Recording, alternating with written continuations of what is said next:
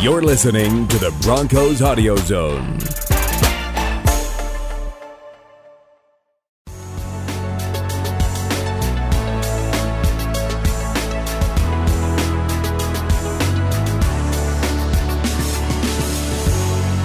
Hello, and thank you for joining us for this week's edition of The Neutral Zone. I'm Phil Milani, alongside Aric DiLalla. We have a great show in store for you. We have rookie linebacker Josey Jewell joining us, talking about how he got some extra playing time, especially down the stretch in the fourth quarter against the Raiders, playing some pivotal reps. And then we'll also be joined by Garrett Downing of BaltimoreRavens.com. He'll have some insight onto this Sunday's matchup against the Ravens, the Broncos' first road contest of the year. So be sure to stick around for those conversations. But first, Aric, let's dive into last week's game against the Raiders. Yeah, it's always nice, Phil, to start a neutral zone off after a win. Broncos are 2-0. Things weren't perfect again on Sunday, and I think that's encouraging in some ways because a lot of teams this week are kind of recovering from a loss either in Week 1 or Week 2. There's only 7 teams with a 2-0 record, but the Broncos are one of them despite not being perfect, both in the secondary and, as you kind of noticed, at the receiving core level. It's the 6th consecutive season the Broncos have started 2-0. They seem to always start with a nice, strong September to get the season going, which is encouraging. But, yeah, let's talk about some of the things that we think that they might be working on this week. Starting with that comeback, they look good in the second half. They got the ball going, but you don't really want to be in that position where you're down 12-0 right off the bat. Yeah, and I don't really think the comeback was necessarily, I mean, great comeback, obviously, but I don't think the first half is as bad as people are making it out to be, in part because the Broncos didn't really have the ball out that much. In part, that's because they went 3 and out several times in a row, which you don't want to see. But the Raiders were really committed to the run, really committed to the short passing game. They held the ball for over 20 minutes, I believe, in that first half. And so that just doesn't give the Broncos a lot of chances. And I think it takes a certain team that knows, like the Raiders, that from a talent perspective, they need to kind of play that type of game to stay in the game. They wanted to limit the Broncos' chances. They did that, but I don't think that's something that's going to happen on a week-to-week basis. Yeah, and one positive twist on it is, hey, these things weren't working in the first half, but the Broncos have enough talent to be able to readjust what they're trying to do, mix it up a little bit, and go back in the second half and then make those adjustments and have it be fruitful out on the field. So, yeah, I'm not too concerned about this offense. The one thing I did want to touch on is Demaryius Thomas. A couple of drops there, especially in that last drive, had one along the sideline. Look, we know that Demaryius Thomas is one of the best wide receivers in the NFL. He can catch the football. So, Aric, what do you think? Is it just something that's mental there? Yeah, I'm not sure if it's mental or what. I'm not, again, like I wasn't concerned about the offense in the first half. I don't think that's a huge issue because we know what DT can do. And at times during his career, he has struggled dropping passes, but it's never been something that's been consistent over the course of game after game after game. And I can tell you, Phil, from knowing DT in this building, we can talk about this, fans can talk about this, other media members, no one's taking this more seriously than DT is. And I strongly believe he'll get that fixed. And Emmanuel played a great second half there. But there's something about DT. I mean, mic'd up on our website this week, you saw the speech that DT gave the offense. He means so much to this team, and so I have no doubt he's going to get things right. Yeah, and, fans are quick to jump on him a little bit there. But just 1 week earlier, he made one of the catches of the game where he's diving along the sideline and catches a bullet from Case Keenum. And so, I don't think there's anything to be worried about. And I know that DT is going to be working hard, making sure that he makes every catch. It could just be something he said after that first game. He had a couple of drops to start that game against Seattle. He said he was just too excited. So I think we'll really see DT hone in. And I wouldn't be surprised if he had maybe one of his best games this Sunday. Yeah, and we have a small sample size right now with 2 games, right? But it's easy to overreact, but it's a long season. We've seen the Broncos start 4-0, 3-1 the last couple years, and obviously ended without playoff berth. So we've got a long way to go, a lot of time for DT to figure this out. But to the fans that are kind of questioning him, I would just say relax a little bit. DT is probably at least a top 2, top 3 receiver in the history of this franchise, has done so much for this team, and for some reason kind of always seems to get the blame piled on him. If you're one of those people, Broncos country, kind of got to reevaluate a little bit. He's one of the best players who's ever played for this team. And I think that you notice when the ball goes his way, but when it goes somewhere else, defenses could be keying on Demaryius Thomas, and that's opening up things for Emmanuel Sanders. So DT's still a vital part of this offense. The other thing I wanted to talk about was some of the things we saw in the secondary. We heard head coach Vance Joseph talk about how they need to play more press man coverage, trust that the pass rush is going to get to the quarterback. But we saw Derek Carr only 3 incompletions in the entire game. I'm not sure if I've ever seen a game like that. Yeah, I think it was the best completion percentage, if I'm remembering this statistic correctly, the best completion percentage in a loss in NFL history. So you know he was doing something right. But part of that was he was checking down a lot, throwing short passes, didn't really take a lot of those deep shots. The Broncos cornerbacks, I think, were making sure that they weren't beat on some of those deep passes the way they were a week ago. Vance Joseph said, hey, we've got to be more aggressive, especially early. The corners have to trust that if they play a deep ball or a deep in or a post or whatever they want to run, that the pass rush and Von Miller and Bradley Chubb and Derek Wolfe and all those guys, they're going to get there first. And so I think if the secondary can do that, you'll probably close in a little bit. But something good, Phil, a week ago against Seattle, we saw another one of those mental breakdowns kind of where Tyler Lockett got free for that long touchdown. That didn't happen this week, and it really couldn't for the Broncos to win given the situation they were in. I was going to say, you point to maybe like Amari Cooper's big game that they had, but the Broncos really chose what they wanted to take away. Jared Cook didn't really do too much damage. He had a great first game against a really good Rams defense. Last Sunday against the Broncos didn't quite do as much, and the Broncos, for the most part, did a great job against Marshawn Lynch. So I think that you saw the Broncos take away some of the things that they wanted to take away, but Amari Cooper was the one thing that they let get loose a little bit. I will say, Aric, you mentioned no big mental errors. There does seem to be a little bit of communication issues going on, maybe between Chris Harris Jr. and Justin Simmons. Simmons a little bit late to get over on the touchdown there. What do you think about some of those issues there in the secondary? Yeah, I mean, I think they're still working, and it's kind of just – it's always a work in progress at this point in the year. Chris and Justin have been here, obviously, for several years now, but you've got new corners in Tremaine Brock and Adam Jones, and I just wonder how much that kind of goes into it.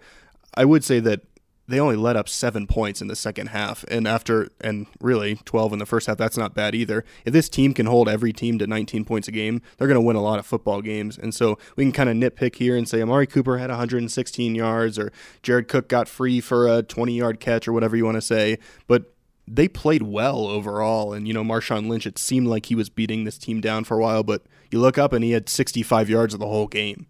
Yeah, exactly. This is being really nitpicky, and I think that you can do that after a win. You'll be like, all right, that we played pretty well over the most part, but let's look back some areas we can fix. I think you can do that after a win. I will say it'll be very interesting to see moving forward if Chris Harris Jr. stays in the slot or if he wants to go and just, like we heard him say before the season started, he wants to guard the number 1 wide receiver every single game. It'll be interesting to see if the Broncos make some adjustments, let Chris do that. Right, and Vance Joseph was asked about that Monday, and he kind of said, hey, we're comfortable with the way things are. I like where the secondary is. We just need to play a little more aggressively. But he was like, there are times when Chris Harris does do that because Bradley Roby can play in the slot at nickel. We saw in the preseason Justin Simmons did that. So I think that opportunity is there if they need it. And maybe this week they decided it was a better matchup. I did think one thing that was interesting, Phil, is Vance Joseph said sometimes you can over game plan for these things. You think about what Amari Cooper can do and what Marshawn Lynch can do and what Jared Cook can do, and you over prepare a little bit, and maybe that's what happened in the first half on defense and on offense. They figured it out, and I think that's important because, as we'll talk about in a second here, that didn't necessarily happen a ton last year where they were able to correct from the first half to the second half. They did that, and now we'll see, can they make the corrections on the road as well? Yeah, exactly. Going into a very hostile Baltimore atmosphere there on the East Coast. And, yeah, I thought that, over game planning and that type of thing, I thought that they made the necessary adjustments to get the win. And, look, the Raiders have a dynamic offense. They got a lot of weapons. John Gruden is an offensive-minded head coach. So I did think that the Broncos adjusted nicely, and they're 2-0, and we're sitting here looking to see if they can make it 3-0 against Baltimore. Yeah, and I think last year Broncos 1-7 on the road. Only win came in that Thursday night game at Indianapolis. if there's something that gives me confidence that it can change this year, it's one, how the offense has responded on those fourth quarter drives this week, a true game-winning drive, but also had a come-from-behind victory in Week 1. And then the way that the defense has really tightened up in the second half, the adjustments the coaching staff has made, those are things, to me, that will travel. You know, your fan base obviously can't travel, and so maybe the false start penalties or the offsides or whatever, the things that happen to road teams, maybe that happens to you a little bit. But I think the maturity of this team, the way that they've been able to handle pressure, and that comes in part from Case Keenum, it comes from Vance Joseph in year two, those things give me confidence that the 1-7 road record isn't going to happen again. Yeah, I will say the one thing is that they shouldn't maybe necessarily try to fall behind early. It's a little bit more difficult to bounce back when you're down 12-0 at halftime on the road, where you don't have that fan support. But like you mentioned, the leadership on this team, I think that nobody panics when they face adversity nowadays. So you see Case rallying the guys, DT rallying the guys, and there's just a little bit more confidence with this year's team, knowing that, hey, we're just down a couple of scores here. We can go back and get that, no problem. There's no panic ever. Right. And maybe one thing before we get to some of our guests here, people have kind of been, hey, is Case the quarterback we thought he was going to be? Had a 61.8 rating this week. What I look at is that there were several throws Sunday that the Broncos weren't able to make the last couple of years. That pass to the end zone to Courtland Sutton, another one to Tim Patrick, they were both ruled incompletions, but those were big-time passes. He found Emmanuel on a 2nd and 20, big-time throw. You know, he had the awareness to not try to go for the shot for Emmanuel on that last pass and instead find Tim Patrick in the flat to get them enough yards. Those are decisions that I think are probably underrated right now, and I think that without Case Keenum making those decisions, you could be 0-2 right now instead of 2-0. Yeah, and you never want to look too much into a box score and be like, oh, this was his completion percentage, oh, this was his rating. You saw Case making plays. I mean, he was out there moving around, running the read option. Exactly. He ran the ball a few times. We heard Emmanuel Sanders say, hey, we played high school football in Texas. That means we're football players, not just a quarterback and a wide receiver. So you saw Case Keenum make football plays. He made a gutsy call on the 4th and 1, ran it in himself. I thought that Case was tremendous. I don't really care what a rating says. So, woo! Yeah. That's my quarterback, man. That's my quarterback. I'm glad you're not going to cry like T.O. Anyway, let's get to our first conversation. That's Josey Jewell, the rookie linebacker out of Iowa. Played a lot of reps down the stretch, meaningful reps when that Broncos defense really needed to get a stop. So here's our conversation with Josey Jewell.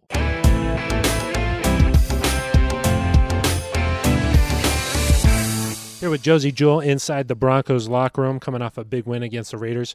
You played a lot of snaps down the stretch there. How'd that feel for you? Felt pretty good, to get in there to play some defensive snaps. Definitely during that time of the game, where it's kind of on the line, I needed to get a good stop. But I was happy coach put me in there. Hopefully, get more opportunities like that, and that'll definitely be awesome. Was that a big moment for you? I mean, the game was on the line, the crowd was loud. I mean, how did it feel out there? Yeah, it felt great. Just any time to get on the field feels amazing. You just got to realize what's your job, your responsibility. Can't really look at the fans too much, or be listening to any of that stuff. Just really staying very into the details. You got to stay very focused during that time, and especially end of the game. Everything counts. Every yard counts. Every second counts. So, the guys out there helped me out a lot, and it was fun to get out there. Did you feel like something changed for you that you started to get those defensive wraps last week? I'm not sure. I think I've been getting able to understand the defense more. The older guys have been helping me out a lot, and Coach has been doing a great job teaching it. I think Coach is just trying to keep guys fresh, keep us all at 100%. Everybody at 100% is probably better than one guy at 60 or one guy at 50. So just trying to keep fresh bodies out there and get a good rotation. Did you have a welcome to the NFL moment or anything out there? I don't know. I don't know if it was a welcome to the NFL moment. There's big guys out there. They're fast. It's a little different than college. So you got to get used to it fast, and you got to understand what can happen, and just really know your assignment every play. And if you know your assignment, it makes things a lot easier than, guessing what you have to do and stuff like that. You hit beast mode at all? Yeah, I got him a couple times. No solo tackles for him, but he's a great running back. Was that sort of like an amazing, like a moment though, where you see him on the other side of the line of scrimmage? Yeah, that was cool because you saw him when I was young. I saw him when I was younger, and beast mode was definitely out for sure then. So being able to go against him and a great competition in the Raiders was fun. Just every week you got to keep on pushing forward and trying to be the best you as you could possibly be. How's this defense feeling this week? Going on the road for the first time now, traveling to Baltimore. Yeah, it's just it's not a home game this week, so we got to stay focused.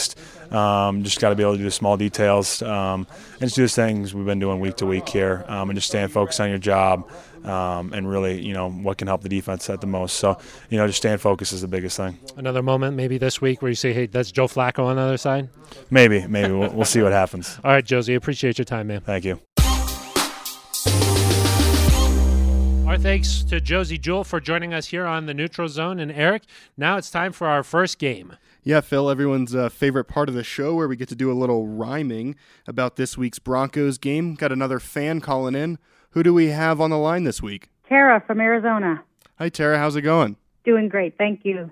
How are you a Broncos fan down in Arizona there? How am I? Well, I've been a Broncos fan since before the Cardinals arrived in Arizona, so... lot of years there. Wow, and how'd you choose Denver? Well, whatever was closest was broadcast, so it was going to be the Broncos or the Cowboys. So it was the Broncos. All right. Well, we like that choice. We're going to play a game here that we call our Limerick Challenge. I'm going to read you three limericks that are related to the Broncos or their opponent this week, the Baltimore Ravens. And if you can fill in the last word or phrase for each of them, we're going to be a winner here. So why don't we go ahead and get started? Okay. All right, Tara, here's your first limerick. At times, their plays have been bizarre, as neither quarterback has been the star.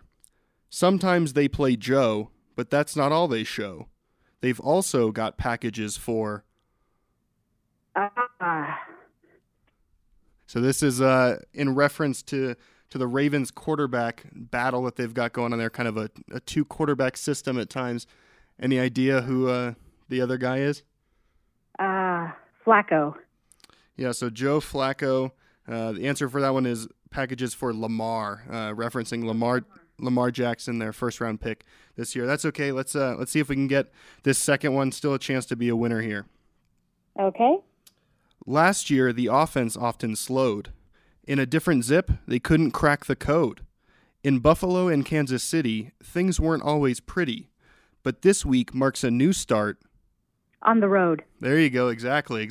All right, we got a comeback cooking here. Let's see if we can knock it off. This one's a little tricky, not exactly football related. Let's see if you can get it. Here we go. Okay. What about the Ravens do you know? Want a fact that makes you go, whoa? Their mascot preference comes from a literary reference. It's a nod to... Edgar Allan Poe. There we go. You got it. That was a little bit tricky there. Went outside the football kind of realm, but well done. A comeback win. Very impressed. Thanks for joining us. You're a winner here, Tara.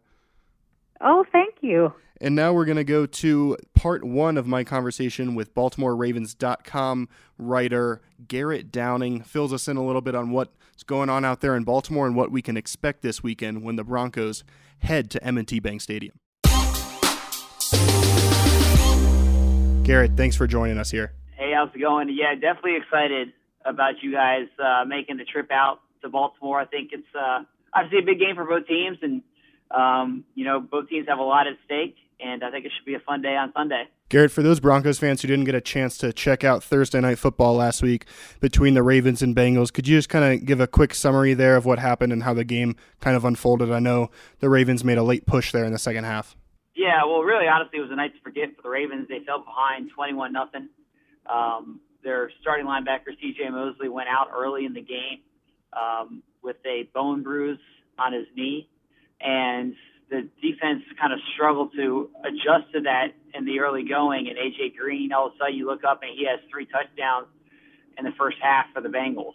The defense tightened up in the second half, and the offense kind of came alive, and the Ravens made it close in the second half. But that 21-0 deficit is tough to overcome.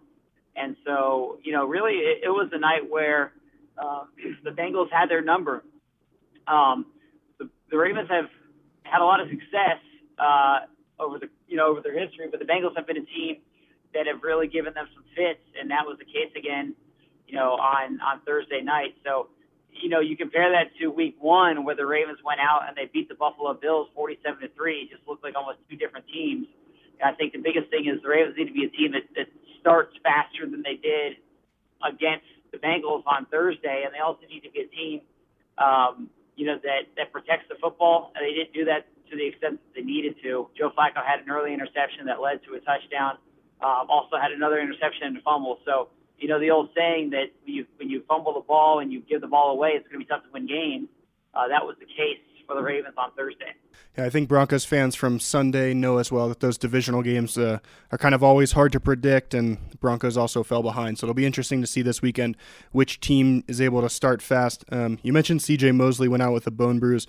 What's it looking like? Obviously, it's Tuesday now. We got a few days before the game, but what's it looking like for him playing Sunday, and then some guys like Hayden Hurst, Ronnie Stanley at offensive tackle? Right. Do you expect those guys to be available this weekend? It's Stanley. Seems like he'll be fine. He told reporters after the game that he would be fine, and John Harbaugh said yesterday that we'll stick with that. So I would expect Ronnie to be out there on Sunday. In terms of Hayden Hurst, I would not expect him to play. The rookie first-round pick has not practiced since the regular season started. He had a stress fracture in his foot, and he's John Harbaugh said he's not going to practice this week, which means he won't play in the game. And so, that's a difficult blow for the Ravens. They've had fellow rookie Mark Andrews kind of step up in his absence. He scored a touchdown last week.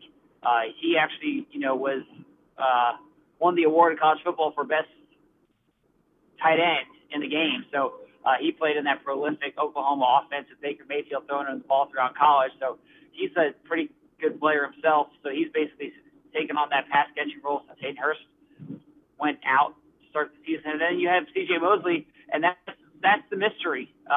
Really, no timetable has been given on that front. And I'm sure that John Harbaugh and the Ravens wanted that way to not give too much away in terms of how long he will be out. The Ravens did go out and sign a veteran linebacker, Albert McClellan, who had previously been with the team. So they have kind of a safety net there if C.J. were to be unable to play. But I think this week in practice will really give us a better indication as to whether C.J. Mosley is going to be able to play with that injury. So that's the big mystery for the Ravens this week.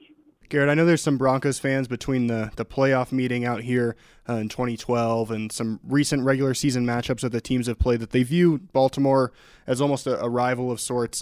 They've had close competitive games for the most part. How do Ravens fans, how does the organization out there view this series with Denver that's kind of being renewed this year? Well, it's a good question. I don't necessarily know if fans see it as a rivalry. The Ravens, obviously, there's Ravens-Steelers, which is certainly number one. And then the Ravens really kind of view the Patriots sort of as that postseason rival that they've had so many big games against. I think, honestly, when Ravens fans think of the Broncos, they think of that 2012 playoff game and the Jacoby Jones. And, out here, everyone calls it the Mile High Miracle. I think there's probably some different adjectives that Broncos fans have for that game. So I think, honestly, they just look at it sort of as kind of an iconic moment in team history.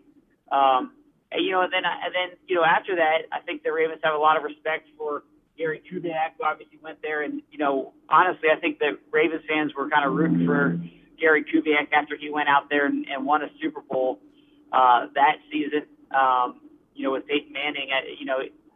Gary Kubiak was somebody who was very well respected here.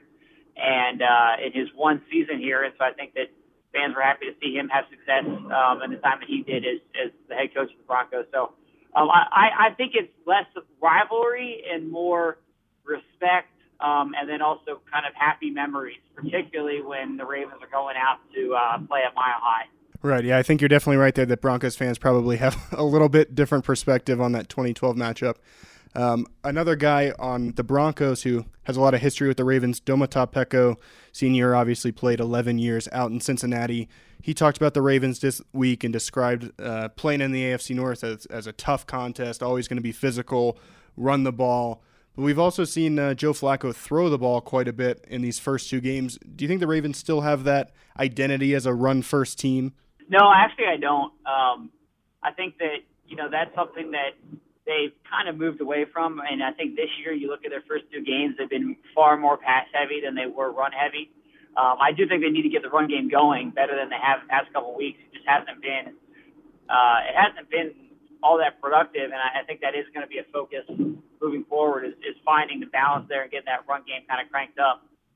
But I think they're, just like most of the NFL, there's very few teams that are run first anymore, and I think the Ravens are a team with a veteran quarterback that they want to be able to throw the ball, and that's what they did. The first week of the season was a driving rainstorm against the Buffalo Bills here in Baltimore, and they came out and they threw a ball a ton, and they had a lot of success through the air. The Ravens also went this offseason and completely remade their receiving core. They added Michael Crabtree. They signed John Brown. They signed Willie Snead. And so they've got three new free agents, acquisitions at receiver, who they really like, and they want to get them the ball. So I think this is really more of a pass-oriented team. I think they want to be balanced, but I don't think I don't think they're a team that uses the run to set up the pass. I think that they are going to be more pass-heavy than a run-dominant team.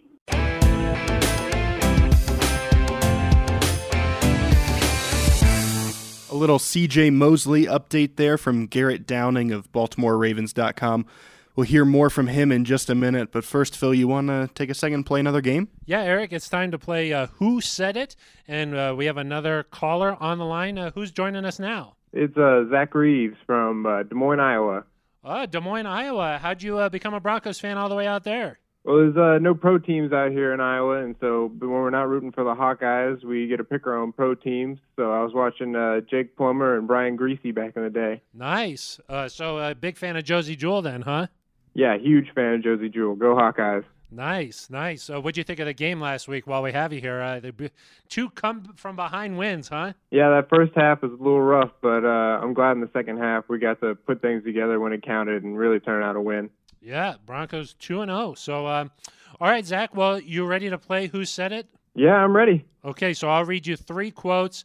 If you guess who said it 2 out of the 3 times, we'll send you a Broncos prize package. That sounds great. Awesome. Okay, here's our first one. We played way too cautious.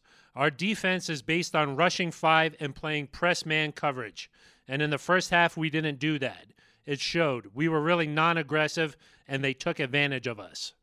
That's head coach Vance Joseph. Yeah, he's talking about, of course, in the first half against the Raiders, Derek Carr, only 1 incompletion. It was crazy. What do you think about that first half? You said it. Hey, it was a little bit rocky, huh?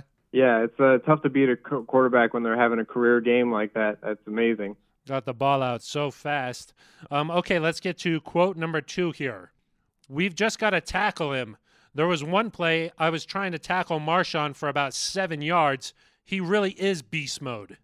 That's got to be Super Bowl 50 MVP Von Miller. Yeah, you're keeping track of your Broncos news, I can tell. I'm a huge fan of everything Broncos, trust me. Yeah, Von Miller joking around saying that he was trying to tackle Marshawn for 7 yards. Von Miller, so many people just pay attention to his sack numbers, but he's really great against the run as well. So, all right, well, you're already a winner here on Who Said It, but let's try to make it 3 out of 3. Yeah, let's go for it. Okay, this one's a little bit longer, so here we go.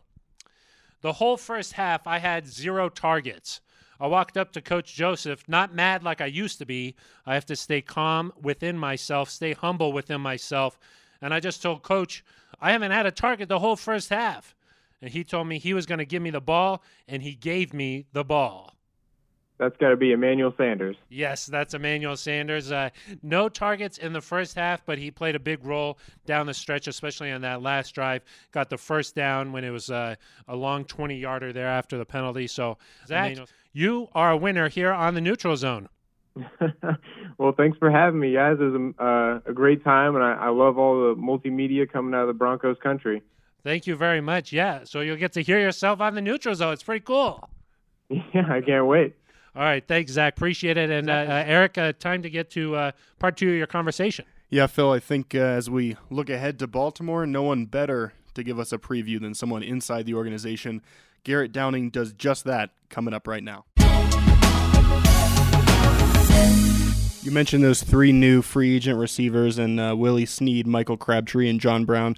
How have you seen them kind of fit into this offense? I think Flacco threw a touchdown to each of them in week one, if I'm not mistaken. Yeah, you're right. I think the one that's really been the best so far is John Brown. He's got a touchdown in both games. He's a big play threat, but he's also got good hands. He can run every route. He seems to have instant chemistry with Joe Flacco. So I think that John Brown is really the guy. I think he's probably going to lead the team in receiving this year. And then Michael Crabtree just catches everything thrown his direction. He's really good in the red zone. He got a touchdown in the red zone. I think that's where he's going to make his mark. And then Willie Snead's a guy that, if it's third and six, he needs somebody to get open over the middle of the field. That's where he's most dangerous. So what I think is good about them is they all three provide something a little bit different. And that makes it a little bit challenging. It's not like there's one guy that I think Broncos coaches are spending all week trying to figure out how to stop. I think it's the complement of all three of them that makes them a little bit challenging for what the Ravens had last year, and I think that they've helped this offense in a big way. The guy throwing him the ball, Joe Flacco, is obviously the first quarterback for you guys, but have mixed in Lamar Jackson a little bit on certain plays. What element does he add to this offense? Can he add to this offense? And how do you think that is maybe kind of messing with the Broncos coaches' minds a little bit this week as they try to figure out how John Harbaugh and the Ravens could use him? Yeah, I think that it's an added piece that you need a game plan for. And he truly is somebody that's an interesting weapon. Now, the places that they've used him, they haven't been all that fruitful so far. But the one thing I've seen with Lamar Jackson through the preseason and these first couple games is that all it takes is one play, and all of a sudden you can have a run that he rips off for 65 yards and a touchdown. So you're going to have some plays that aren't that successful, but then there's going to be that one that can absolutely change the game. They've used it in some interesting ways. There's actually been times where the Ravens have split Joe Flacco out wide versus Lamar Jackson, and then Lamar Jackson's been the one under center and kind of run that read option. So there's lots of different ways to use him. They swing him around. I think there's kind of a misnomer that when you talk about getting Lamar Jackson on the field, that, he's going to be a wide receiver. Well, they may line him up in the slot, but then he comes around and you get him the ball sort of on a reverse, and then he has the threat to run or throw the ball. They're not using him as a receiver, and he's going out and just running routes. That's not the way that they're using him. They're finding creative ways to get him the football because he's a quarterback, and, that's their focus.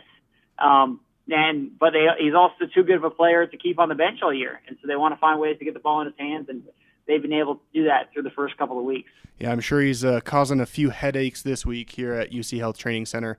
Garrett, last one here before we let you go. What do you think are the keys to this week's game?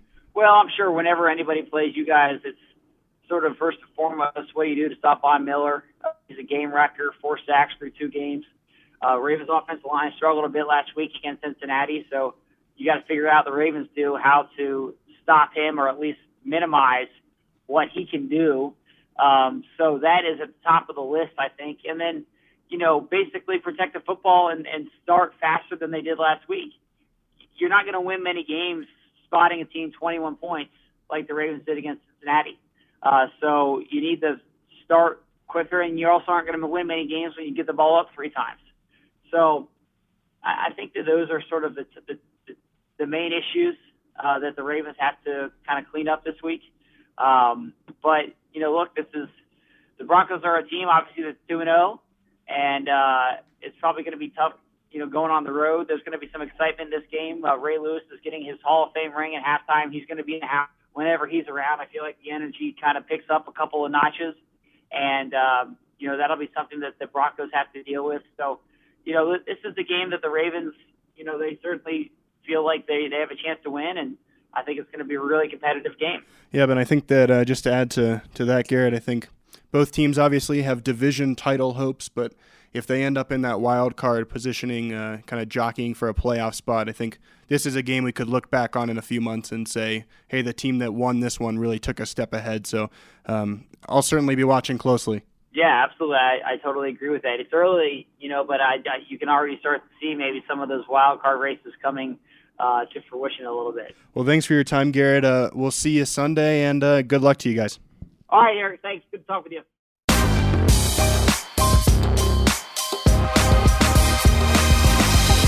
That was part two of my conversation with Garrett Downing of BaltimoreRavens.com. Got his perspective there on what to expect this week when the Broncos travel to the Ravens for a Week 3 matchup. But, Phil, what are you looking at? Well, first of all, I'm looking to get some crab cakes Saturday night. So that will be my primary focus on Saturday. But I think you mean Sunday in the game. I do.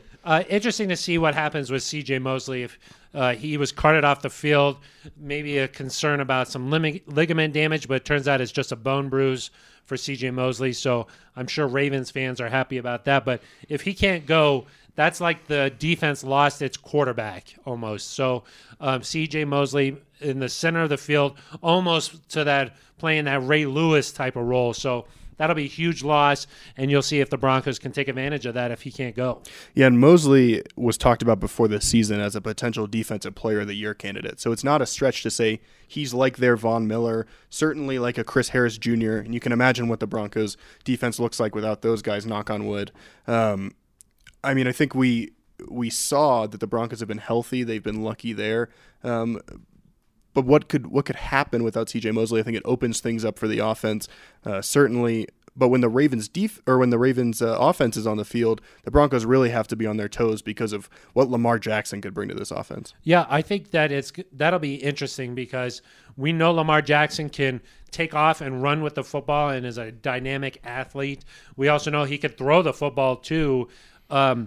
I think that'll just force the Broncos defense to pay a little more extra time and attention in the film room this week, having to study, okay, what if we see this formation? What if we see Lamar Jackson line up here? What if he lines up at quarterback? What are you going to do? The Ravens have been throwing the ball a lot when maybe coming into the season we thought of this team as a strong defensive team and that they're going to pound it out. Joe Flacco hasn't lived up to his typical standard of play the past couple of years, but it looks like they've really come out throwing the football, and they've been a dynamic offense through 2 weeks. Yeah, and certainly in that Week 1 game against Buffalo, things in the first half against Cincinnati were a little bit different. They kind of got back after it in the second half. I will say that they have used Lamar Jackson and Joe Flacco at the same time, sometimes with Joe Flacco at quarterback and Lamar Jackson there next to him. I think they had another play where Lamar Jackson was at quarterback and Joe Flacco was lined up out a receiver. Those are the types of thing that, like you mentioned, if they don't take the time in the film room this week, that could be a big play that swings the game. So we talked earlier about over game planning. This might be one of those weeks where you do take the extra few minutes to make sure you really understand, hey, if Lamar Jackson's under center and Joe Flacco's next to him or Joe Flacco's out wide, what do you do in that situation so that you're not surprised? The other thing that I think that is interesting about this game is the Ravens aren't in the Broncos division, but I think that most Broncos fans, and I know I certainly do, view the Ravens almost like a rival, especially ever since that playoff game. Ever since then, you just sort of have this bad taste in your mouth when you face the Ravens. So it's sort of interesting to note that, they've played each other a bunch over the last few years. Of course, Peyton Manning had that big comeback game, 7 touchdowns to start off the season there, following up the playoff loss. And then we've seen it even in recent years where the Ravens had a chance to come back against the Broncos in a game at Mile High, and there's a big interception in the end zone. So I do view this game as almost a sort of a rivalry game. Yeah, and I know that 2014 was, or 2013? That was 2012. 2012. That loss, I mean, I'm sure there are Broncos fans still getting over that, a really good team that fell short. That was probably Peyton Manning's best team here. They had reeled off a bunch of wins. Everybody's really excited about the playoffs. And then just one play. Yeah, I mean, I was still in college at that time, but I remember watching the game, and I thought it was over, so I left and started walking back to my dorm, and I remember looking at my phone a few minutes later, and I was like, they're in overtime? How did that happen? What? Yeah. So hopefully the same sort of thing doesn't happen this weekend. But you talk about it being a rivalry. I think at the very least, this is a big game for both teams that probably, I mean, the Broncos want to win the AFC West, obviously, but if they can't do that, you want to be in the wild card hunt, and the Ravens are probably a team that's going to be right there with you. So not just picking up a win, but being able to pick up a head-to-head win that will matter later in the season, I don't think you can understate how important this game is. Yeah, and I don't think that it's there's anything wrong with like peeking over your shoulder and seeing, hey, the Chiefs have really started off hot. You know, you don't want to worry about like not the opponent you're facing, but you know, hey, the Chiefs have started really hot. They're coming to town after this Ravens game, so you know you got to take care of business here when you go on the road. And you know, I don't think there's anything wrong with saying, hey, we got to keep pace with the other good teams in the AFC. Yeah, and I think you talked about not looking ahead. I think that's important. And I think this team, we've talked about their road struggles last year. This team knows that too. And so I think there's probably a sense of pride there that, hey, we didn't play up to our standard, up to the Denver Broncos standard on the road last year. Let's make sure that changes. Let's take care of business in the games that we're supposed to take care of business in. And then let's see where we end up in a few weeks. The other interesting thing coming into this game, the Ravens have a little bit of extra rest. Of course, last week they played on a Thursday night in Cincinnati. So they'll come in really well rested and maybe a little bit of extra time to game plan. Hey, how are they going to deal with Von Miller? How are they going to deal with some of these things? So I think when you play on the road, things just got to be a little bit more crisp. Can't afford turnovers, those kind of things where you get the crowd really riled up. And if they play a little bit cleaner football, get off to a hot start, those are all keys to winning on the road in my mind. Yep, and I think another thing to watch out for, Ronnie Stanley, their left tackle, is also a bit banged up. So if they're playing a backup there, does Von Miller move around a little bit to kind of take advantage of that matchup? His sack on Sunday came against Donald Penn, so he kind of stayed true to going against the right tackle, but maybe Denver finds a way to move him around to just get a little bit of an advantage. And I know some people are saying, hey, where's Bradley Chubb? He only has half a sack. Bradley Chubb's done a great job getting some quarterback pressures.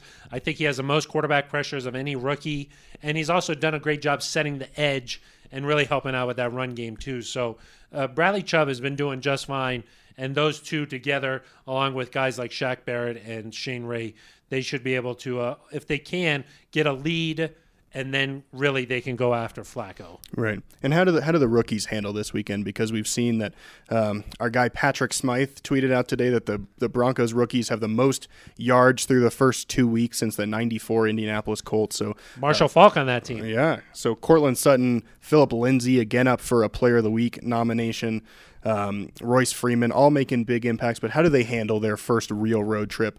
If they can continue this same pace, I think the Broncos are in a good position to get a win. And, you know, the thing, like, I think Phillip Lindsay, Royce Freeman have been doing a great job. Courtland Sutton, I think you're so much expectation coming into this season. He has had some big catches, but as he continues to work on his route running and just the slight nuances of playing wide receiver, he's only going to continue to get better and better. So I do think, though, there's a little bit different going on the road.